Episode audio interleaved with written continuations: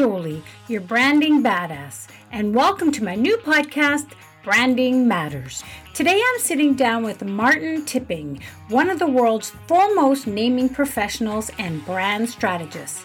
He's also a writer and content creator who has overseen high profile branding projects for clients in all major industries all over the world.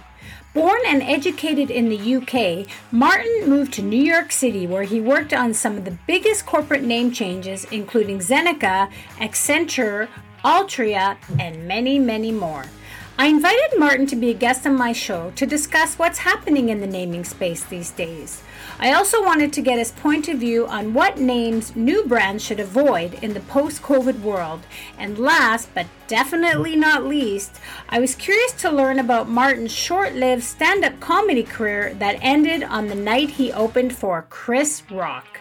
Martin, welcome to Branding Matters. I'm delighted to be here. Thanks for having me. You're one of the world's leading naming experts. That's just, I've never met a naming expert before. So, how does someone become a naming expert? Something I fell into by accident, really. I ended up applying for a job in advertising. At the time, there was a recession going on. So no advertising agencies were hiring. And I ended up very miserable working for a bank for six months, which I absolutely hated it. Basically told me what I didn't want to do for a living. And one day I saw an ad in the newspaper that said, Ever wondered how products get their names? Why don't you apply? And it was for a company called Interbrand, which is now one of the biggest global branding agencies. At the time, it was still a small agency, primarily focused just on name development. They had a small design department, they had a couple of people in an office in New York, but essentially they were a small naming agency. And I thought, well, that sounds interesting because I was always good with words in, in, as much as I enjoyed writing and I enjoyed reading. And my careers reports from a kid always said, oh, you'll do something, you you'd be really good doing something with words, which in those days meant either a teacher or a librarian. Again, they didn't give me the option of uh, developing names as, as a career. So I applied for that job and ended up getting it, which is a, a long story in and of itself. And I fell in love with it on day one. The very first project that I was working on, I was given sort of a yellow legal pad of paper and told to come up with names for a multi billion dollar global pharmaceutical biosciences company, which has turned out to be Zeneca. And so, you know, the very first name that I created is actually still in use today, which is kind of exciting. And that's how I, I, I, sort of fell into it. It was purely accidental. Well, that's so incredible. So here you are, this young guy coming from a bank, and they hire you, and they're like, okay, here, we need to come up with this name for this pharmaceutical company. Can you kind of walk us through the process of how you came up with the name Zeneca? And was that your first? I mean, I'm sure there must have been a few versions before you came to that. Naming is, is very much like a numbers game, in as much as, you know, this isn't like advertising where you maybe go to a client with three or four concepts and the stereotype of sort of advertising is that you go in with three concepts one that you really love and two that you just show to try convince the client that the one you really love is the best that's not how it works with naming with names we have to show generally a lot of ideas typically on a naming assignment in a first presentation we'll show somewhere in the region of 30 different names. And that's because there's no such thing as the right name or the perfect name. Ultimately, a name has to meet three criteria. It has to meet a strategic criteria, so it has to allow you to tell a story and that story has to be consistent with your brand strategy and messaging. It has to meet linguistic criteria, so it can't mean anything inappropriate in a foreign language. And the biggest challenge is the legal criteria. It has to be available for you to use and protect as a trademark. And that takes a lot of time and a lot of work to figure out whether a, a name is can be registered as a trademark and can cost thousands of dollars to do full trademark searches on a name. So we can't do that with every name that we come up with. That would just be prohibitively expensive for a client. So generally what we do is we show a wide range of names. And again, you go down lots of different, there are lots of different ways into telling a story. So Zeneca, idea for Zeneca came from um, Zenith or Peak, which is the company that's a leader in its field, a company that's at the top of its game. Mm-hmm. And so that was that was the origin. Now you can't just call it Zenith because there are hundreds of other companies out there called Zenith, and you could never would never be able to own and register that as a trademark. And so what we had to do was sort of come up with different suffixes and play around with the word to create something that was ownable and something that we could use. And that's how we got to Zeneca. And I know for a fact that we came up with hundreds upon hundreds and hundreds of names that then get taken through a preliminary legal screening just to eliminate obvious trademark conflicts, identical conflicts. And that will knock out anywhere from 70 to 90% of what we come up with, even before the client's seen it. And then we went to the client and showed them at least 30 names. Um, And we probably had two or three rounds of names because it's difficult for people to fall in love. Nobody falls in love with a name when they first see it. It takes time to warm up to it. So, yeah, there are very few cases where you go, yep, this is the name. This is absolutely it. There's only one project I've worked on where I walked out of the briefing session and said to a colleague, this is what we're going to call this product. And that was for a, it was for advertising on gas station pumps on the handles of gas station pumps. And I came out of that and I came out of the briefing meeting and said to my colleague, we should just call that fill board because it's fill a board. on a mm-hmm. you know on a pump. It's kind of a no brainer when you hear that. And it and it was yes, it's a it's a no brainer and it's like what else would it be called? Yeah. But that's only happened once. Most Your of the whole time, career yeah, in my whole wow. career, most of the time you come out saying, "How on earth? How on earth are we going to navigate? Mm-hmm. You know, the the minefields." You know, there are projects I've been working on now where there are something like four million active trademarks in the trademark classes that we have to find a name in, and so you, any one of those could potentially knock out a name we could, we create. It could be a conflict. So it's very much like threading your way through a minefield where you have to avoid these four million sort of minds to come up with a name that can be used, it isn't going to get a client in trouble. Oh, and by the way, it has to allow you to tell a story and it also has to not mean anything negative in a foreign language. Another country or another language. Right. You know, that's so interesting. I'm curious to know has Google helped or hindered that process? For you, when you're naming companies, if you come up with a name, could you quickly Google it and see if it's already there? Yeah, there's a distinction between domain names, social media handles, and trademarks. They're sort of, and also sort of state registries of names. So very often, that one of the first things we ask when a client comes to us with a naming, particularly with a, a startup or new business, is we'll ask them, "Have you trademarked the name?" And they'll say, "Oh yeah, we've got the .com. We've got we've registered the .com." I'm like, "No, that's not the same thing. Have you actually made sure that you can use it and protect it?" And so, to a certain extent, it's made it easier in as much as, you know, I can do a preliminary legal screening online using Google, but I don't just do a Google search. We will do a screening in the same trademark registers and using the same database that trademark lawyers use. Because a lot of brands will register a trademark, but they may not get around to actually using it in commerce for a year, 18 months, a couple of years. Okay. You know, particularly in categories where you have like a long lead time, sort of from innovation through to actually getting out in the marketplace. But those brands, if they've registered the trademark and, and have an intent to use it, they will have rights in that name. And so you might be able to register the URL because they didn't get around to doing that, or you might not find anything in Google. You may still run into problems with trademarks that have been registered. Mm. The other thing with Google is that Google isn't going to search for necessarily phonetically similar or close names that could be a problem from a trademark point of view. For example, you know, branding badass. If there was a branding bat ass, that was I don't know somebody who's great at baseball. and, you know, registered the name. Yeah, or they yes, yeah, yeah. virus investigator or something. The branding badass that wouldn't come up if you search branding badass necessarily, but it would come up if you're doing a, a trademark search. It gets complicated. I always say, you know, clients want to do brainstorming sessions. It's like, look, it's really easy to come up with names, and we can all sit around right now and come up with hundreds of different names. You go back to the Zeneca example.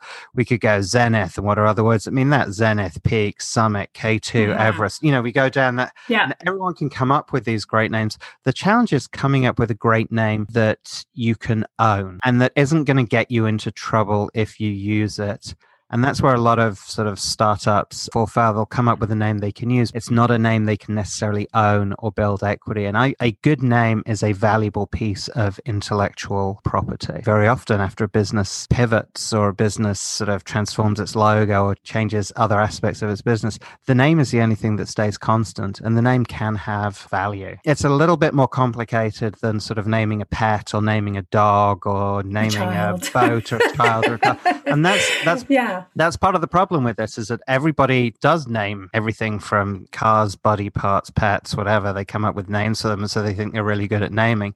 The challenge is you've got to come up with something that nobody else has thought of. Well, that you know what, that's so interesting. I mean, I do like the fact that, as far as I know, I'm the only branding badass out there. Now you're making me think I should trademark it. You're an expert, so do you like the name? I think it's a great name because it sets expectations and it starts to tell the story and gives you an idea of what to expect. And I think that's what a great name will do. It doesn't necessarily tell you exactly what it is that you're doing, but it's but it doesn't tell you you're a branding consultant. Yeah. it's a bit cheeky, right? Yeah, but it gives yeah. it gives a sense of personality. And my expectations of a branding badass podcast are different than this is the branding 101 beginners guide. You know, it's exactly. you expect different topics, different speakers, different expectation. That's really what you know. That's what a brand is. It's it's a promise. You know, the brand is shorthand for something, and so if the name can help give you a clue, or yeah. at least give you a clue of what to expect, um, that's a good thing. I agree. And I just have to correct you. The name of my podcast is called Branding Matters. Sorry. And it's conversations with the branding badass. No, that's okay. And again, Branding Matters playing on that double entendre of all things branding, but also that branding really does matter. But thank you. I appreciate that. So, how important is a name when it comes to a brand? So, anyone out there who might be listening who's a new entrepreneur or starting a company, what should they think about? Well, I think, you know, the name generally is one of the most difficult things to get right. I guess that's a good thing. Otherwise, I wouldn't wouldn't be able to make a living. um, but it's not easy to, to get it right. And part of why it's not easy to get it right is that it's exceptionally difficult to change a name once you sort of have it in place.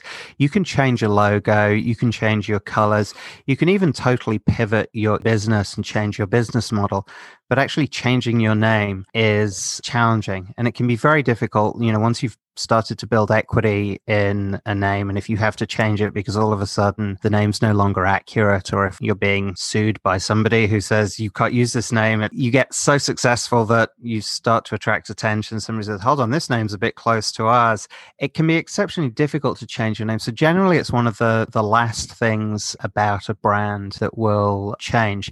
And again to go back to the Zeneca example that's 30 something years that name's been in existence and now it's AstraZeneca and it's been mm-hmm. through multiple different logos and iterations, but that name is still in existence. And it's because it's very difficult to change a name. What I would say, how important is the name? I think the most important thing is the way I think about naming is that name has to sort of reflect your brand strategy and your brand strategy has to be reflection and support your business strategy. So while it's important, it's not the most important thing. You know, you need to, first of all, to have, make sure you have a really strong business idea and business strategy in place place. And then you need to understand how you're going to go to market with that business and what your positioning is and what the story is you want to tell.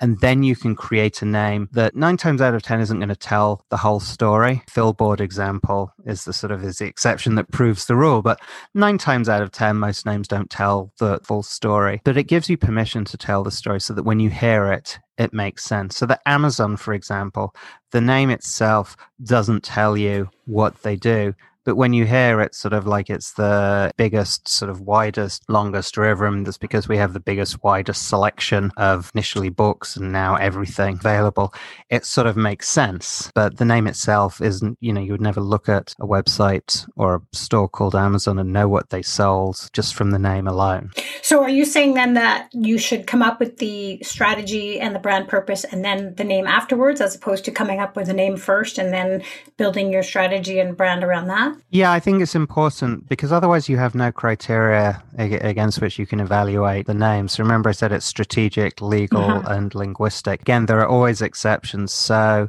in some categories, like the pharmaceutical category, again, for example, legend has it that the Viagra name was a name that had been developed for another product and was sitting in the name bank of Pfizer. And when they needed a name for their ED product, Viagra made sense because it had the right associations and would allow them to tell the whole story. The name Viagra wasn't developed for that product. In most cases, if you're looking to build a sort of a strong, sustainable brand, I start with a business idea and an understanding of your market and who your target audience is and all of that stuff before you sort of start thinking about the name. That was a lot of the mistake in the dot com boom, sort of in the 90s. Everybody wanted just really cool, hip names. And, you know, so many of those companies went bust because they had really cool brands and strong brands and sort of interesting names, but they had lousy business models and no real strategy behind them. So when you're coming up with a name, now you have your strategy. Do you think about it in all aspects as far as how is it going to look and then how it sounds as well? Because it could be a name and hard to pronounce maybe for some people. Yeah, absolutely. You know, you, you want to make sure that the name is easy to pronounce.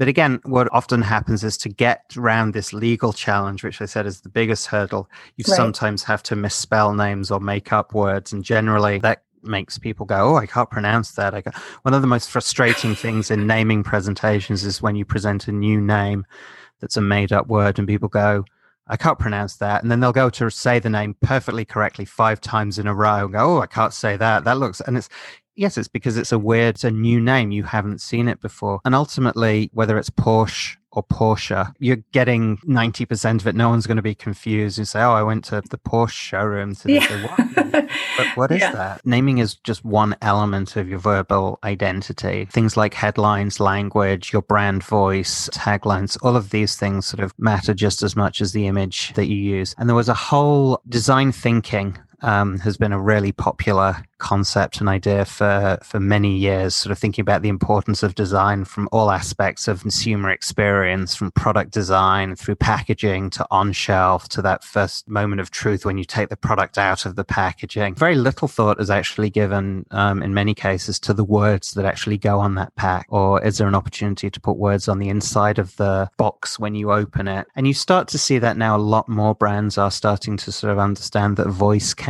be a sort of a differentiator just as much as design. So, yeah, I do a lot of work with brands helping them find their voice and speak in a way that helps them stand out and sort of get their messaging heard and understood. Okay, so you're an entrepreneur, you're a CEO out there, and you're listening to this great podcast, and you're about to launch a new brand. What names should you avoid? I hate to be a broken record, and and and we'll explain to younger listeners exactly what a record is and why yeah, broken record doesn't, doesn't work. I hate to be a broken like, digital yeah uh, what's it called? Stuck in a feedback loop. Yeah. but um, avoid. You, you should absolutely avoid, obviously, anything that's inappropriate in a foreign language, and avoid anything that is going to get you into trouble potentially legally. So the first piece of advice: get a trademark lawyer to look at your name and just give it a once over. It's an expense you probably think you you can do without because maybe you've registered the URL or maybe you've done a Google search like we were talking about, and you haven't, you know, you've seen nothing out there. But what you don't want to do is build up a loyal following, get customers, get a bunch of people subscribe to your news site, get all the social media handles and get all your followers, and then find that you have to change the name because all of a sudden you've got big enough that people are saying, hold on a minute, this looks like it's an infringement on my trademark. I'm going to send them a cease and desist letter.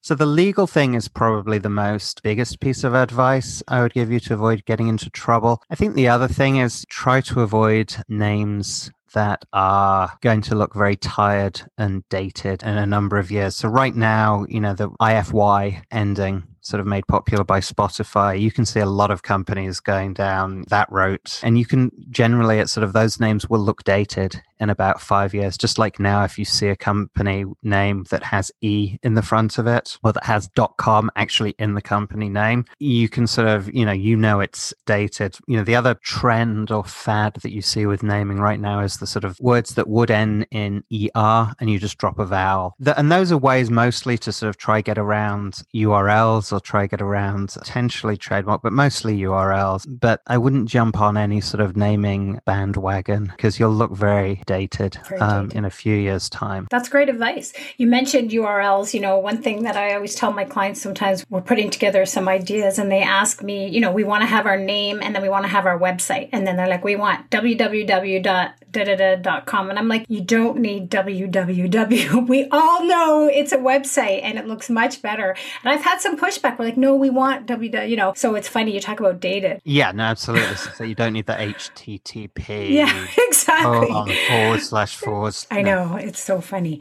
Okay, so speaking of names and, and what not to do, and what about names that have nothing to do with the product, nothing to do with the service? A few that come to mind are BlackBerry, Apple, Google, which is a made up name. What do you think about those kind of names? I mean, I think those can make really strong names because they're memorable and they stick and they they can, they can be very simple. Those are what we call abstract names for the most part. They require a little bit more, can require a little bit more of an explanation initially. the reason BlackBerry and Apple and those kinds of names work is they have great products associated with them and you sort of, um, you, you remember them that way because you're seeing these names all the time. But they don't start off that way. You know, when a company says, when Steve Jobs like, okay, we're going to call it Apple, and at that time nobody knows them. So you know, you're a new entrepreneur out there right now, and you're a startup, and you're coming up with a name like Straw.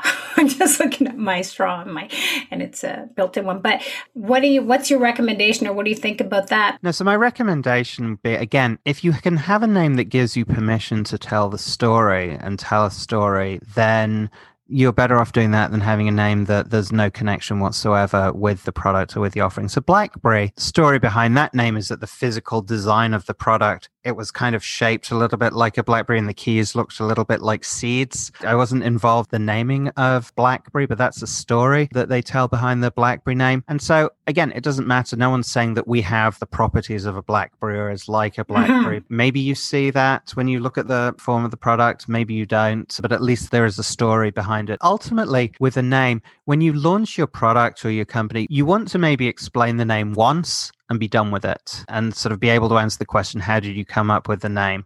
And as long as you have a, a, sort of a reasonable answer to do that, you're fine. You move on because you don't want to be talking about a name. If you're Apple, it's a pointless conversation to get into. Well, how exactly did you come up with the name Apple? And was it because it's about simplicity and elegance, or did you want to be sort of before Compaq and HP in the alphabet? Or, you know, what's the, it doesn't mm-hmm. really matter once the brand is in the marketplace and you're successful. Equally, you don't want to just be, have to say, oh, well, it was just first thing that came to our head, or we just sort of, you know, we just kind of liked it, thought it was kind of cool.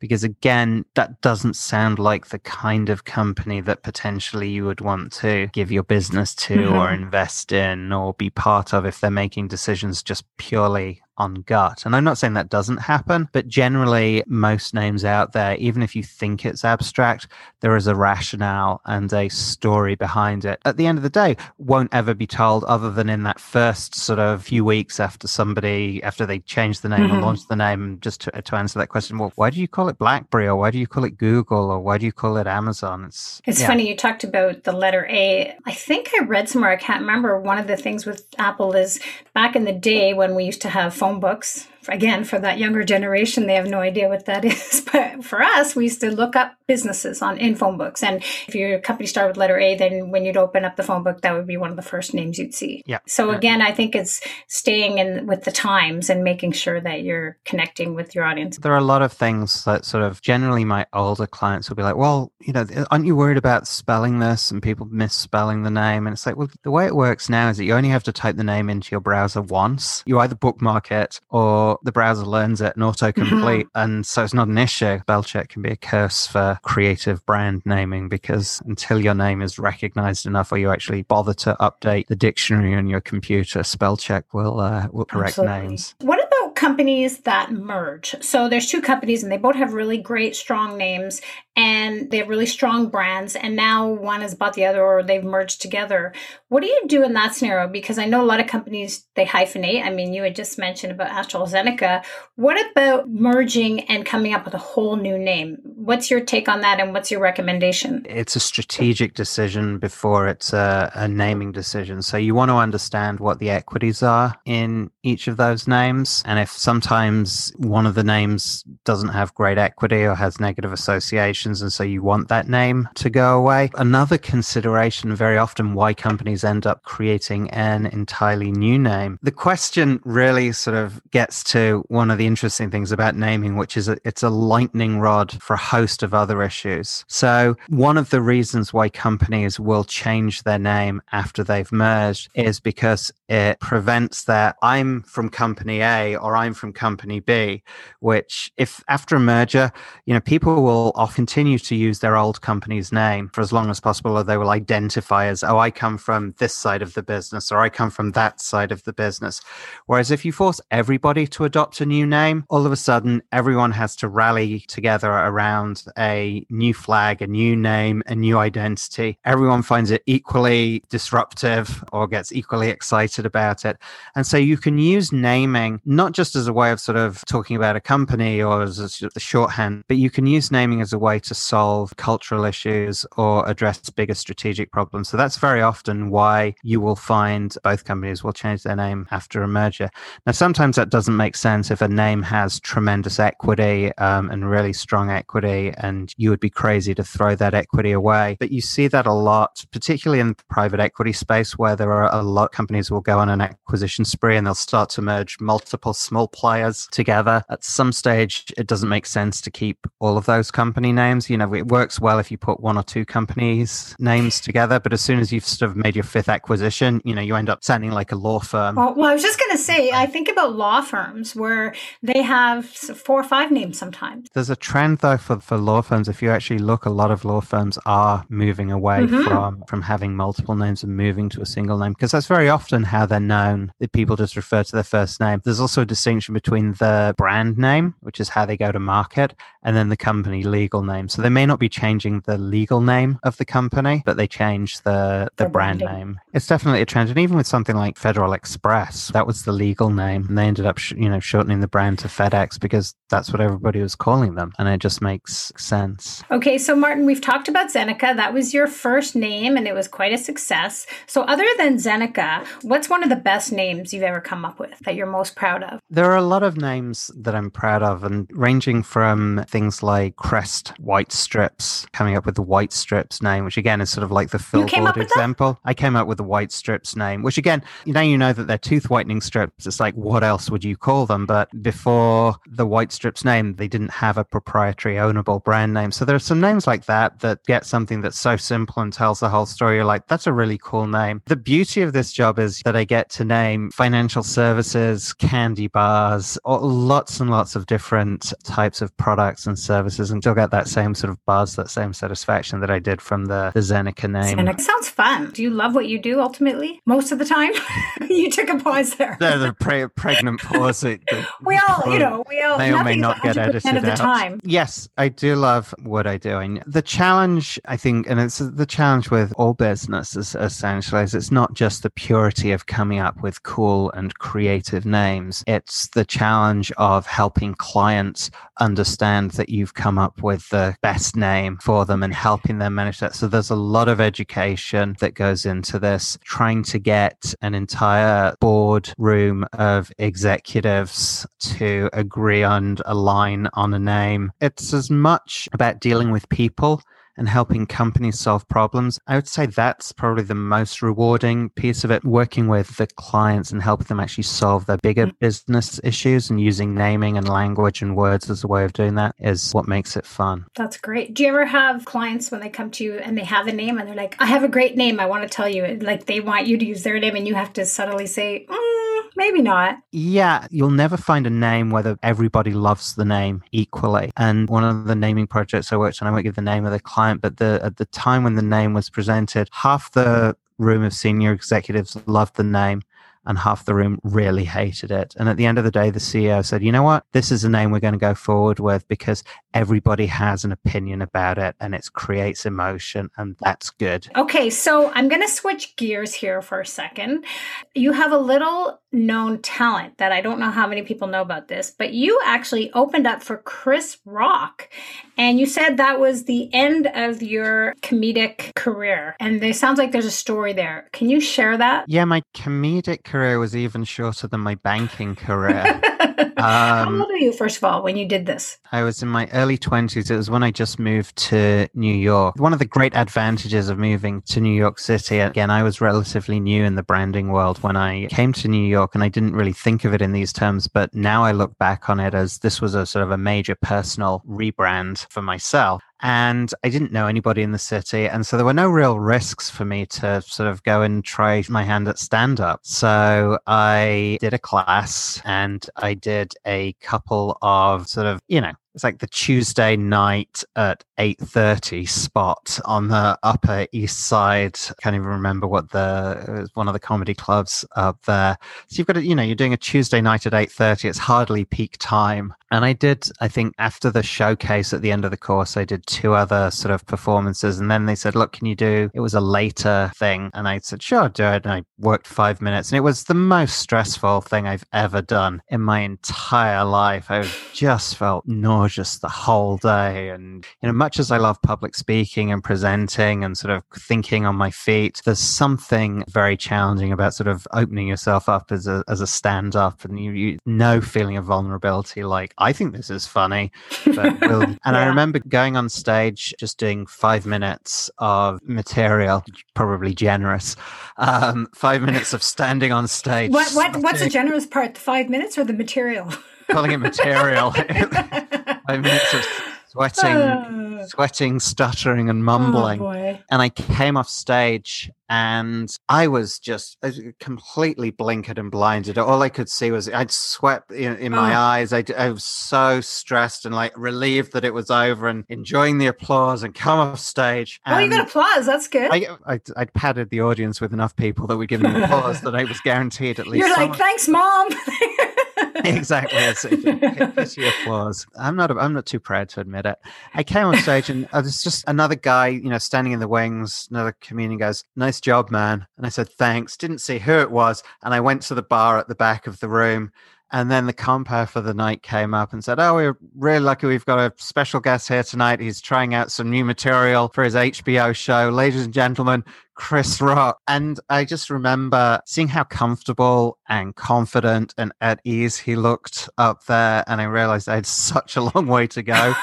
and that it was that the amount of time and effort I would have to um, put in to get to that level was just far beyond me when I was trying to make a living in New York and didn't have family or you know any sort of wow. resources to, to fall back on. I thought, you know what? If I stop here, I can literally say my last gig was the warm up for Chris act. Rock.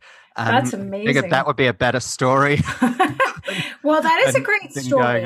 And that was it. That was the end of your career. That was the career. end of my career. I think it was a really fun experience. It was something I would never have done in the UK and London because I would have been worried about who knows me, who would have been in the audience. You know, with in New York, I knew nobody when I first came over. So the only people in the audience were people who I wanted to be there and I know would respond well to me. And so that that was really my opportunity to sort of to rebrand myself. Yeah, um, good for you. I don't think you get many opportunities in your life to rebrand, you know, Absolutely. after college. And so that to me was a huge opportunity. You know, now I do presentations. You know, comedy is a great way of building a rapport with clients and helping them diffusing tension in client meetings and sort of making yourself memorable in pitches and things like that. So I definitely I learned a lot from it and I still get to use it. I agree with you. So I'm curious before we leave, who's your favorite comedian? Do you like Ricky Gervais? Do you like Ricky Gervais? I saw him at Madison Square Garden. I tend to follow a lot more British comedians than I do American comedians. That's one of the challenges. My business partner is Scottish and so is constantly telling me to sort of like dial back on the sarcasm or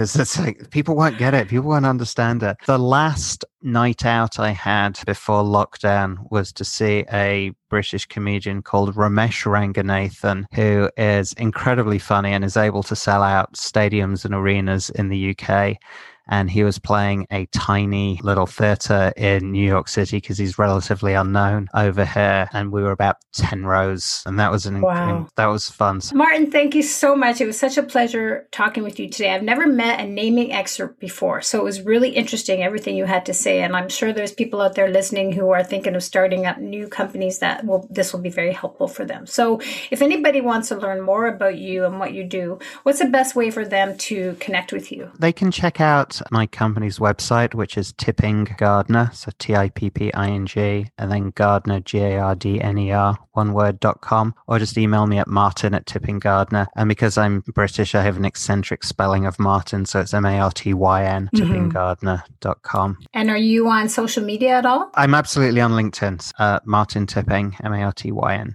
Tipping. Okay.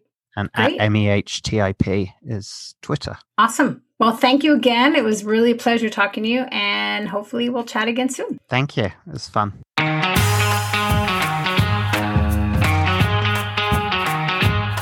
And there you have it. Thank you so much for tuning in. I hope you enjoyed the conversation and maybe even learned a few things about naming that will help you with your branding. And most of all, as always, I hope you had some fun. This podcast is a work in progress, so please make sure to rate and review what you think, and please subscribe to Branding Matters on whatever platform you listen to. And if you want to learn more about the Branding Badass, that's me, you can find me on social media under, you guessed it, Branding Badass. Thank you again, and until next time, here's to all you badasses out there.